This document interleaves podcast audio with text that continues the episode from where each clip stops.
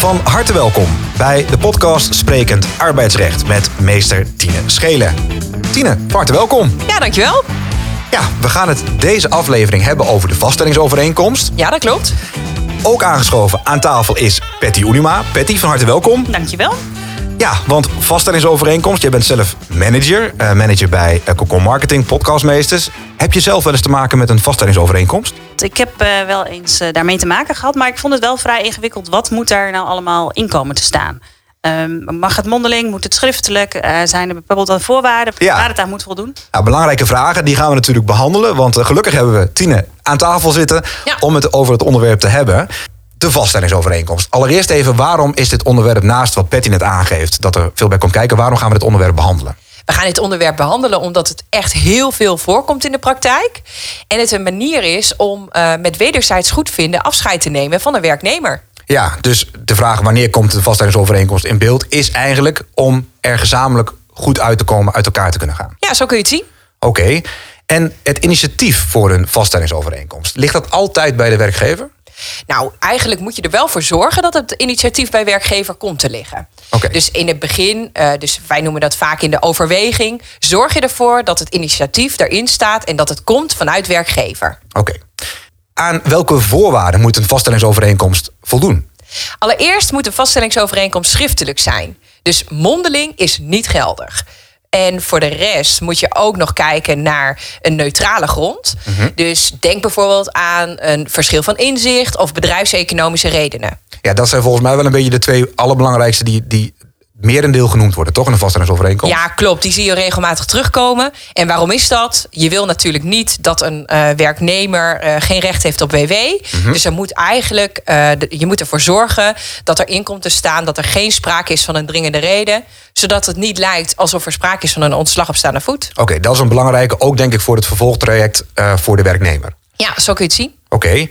Hey, en sluit het altijd aan bij het ingaan van bijvoorbeeld een WW-uitkering?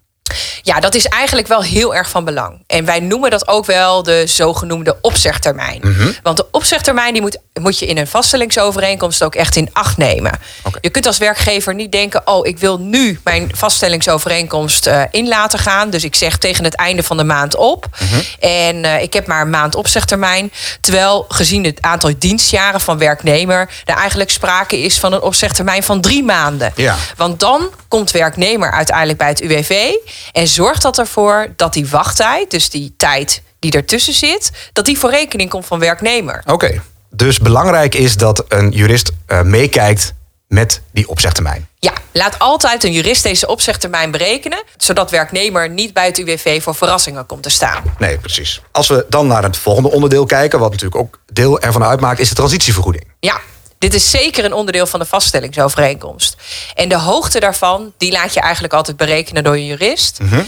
En op basis daarvan kun je ook kijken, goh, wat kan ik een werknemer bieden? Ja, oké, dus dat is belangrijk om dat ook te laten controleren. Oké, dus uh, heb je daar ook een voorbeeld van? Ja, zeker. Een werknemer waarin eigenlijk geen dossier is, dus waarin uh, er geen sprake is van dysfunctioneren en je dat als werkgever helemaal niet kunt onderbouwen, mm -hmm. kun je je voorstellen dat de transitievergoeding iets hoger wordt ingestoken dan het wettelijk berekende transitievergoeding. Okay. Dus ik heb wel eens voorbeelden dat dus een werknemer bij me komt en die zegt: Ja, ik krijg nu een vaststellingsovereenkomst, maar hierin staat een transitievergoeding. Is, uh, voldoet dit nou? Ja. En dan kijk ik dus, goh zou een werkgever, als hij aanklopt bij uh, de kantonrechter, zou hij dan een ontbinding krijgen van de vaststellingsovereenkomst? Is dat niet het geval, dan valt die transitievergoeding eigenlijk altijd hoger uit. Oké, okay. en als we dan even kijken naar bijvoorbeeld ziekte in relatie tot een vaststellingsovereenkomst, wat is daar belangrijk? Ja, van belang is dat een werknemer eigenlijk, als hij ziek is, nooit een vaststellingsovereenkomst tekent. Oké. Okay. Want uh, dan pleeg je als werknemer een benadelingshandeling.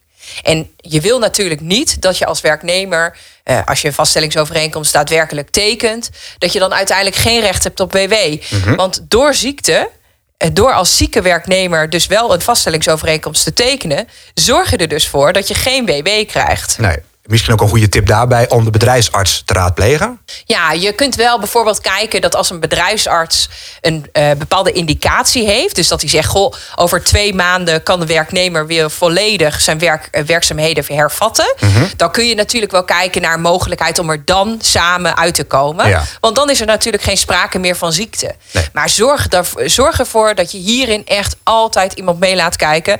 Want dit kan nog wel eens zorgen voor grote consequenties voor werknemer.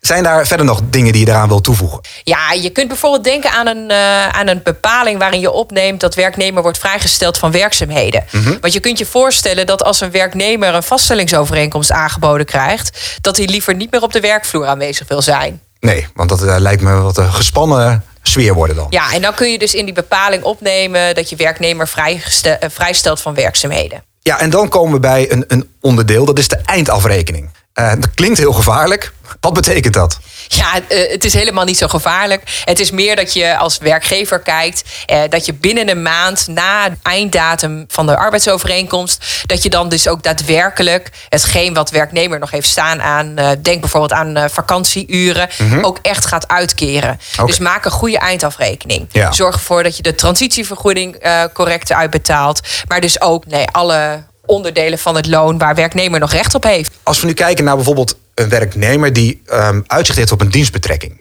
Heeft dat ook nog consequenties? Ja, stel je voor dat je nou als werknemer denkt: Goh, ik wil bij de concurrent gaan werken.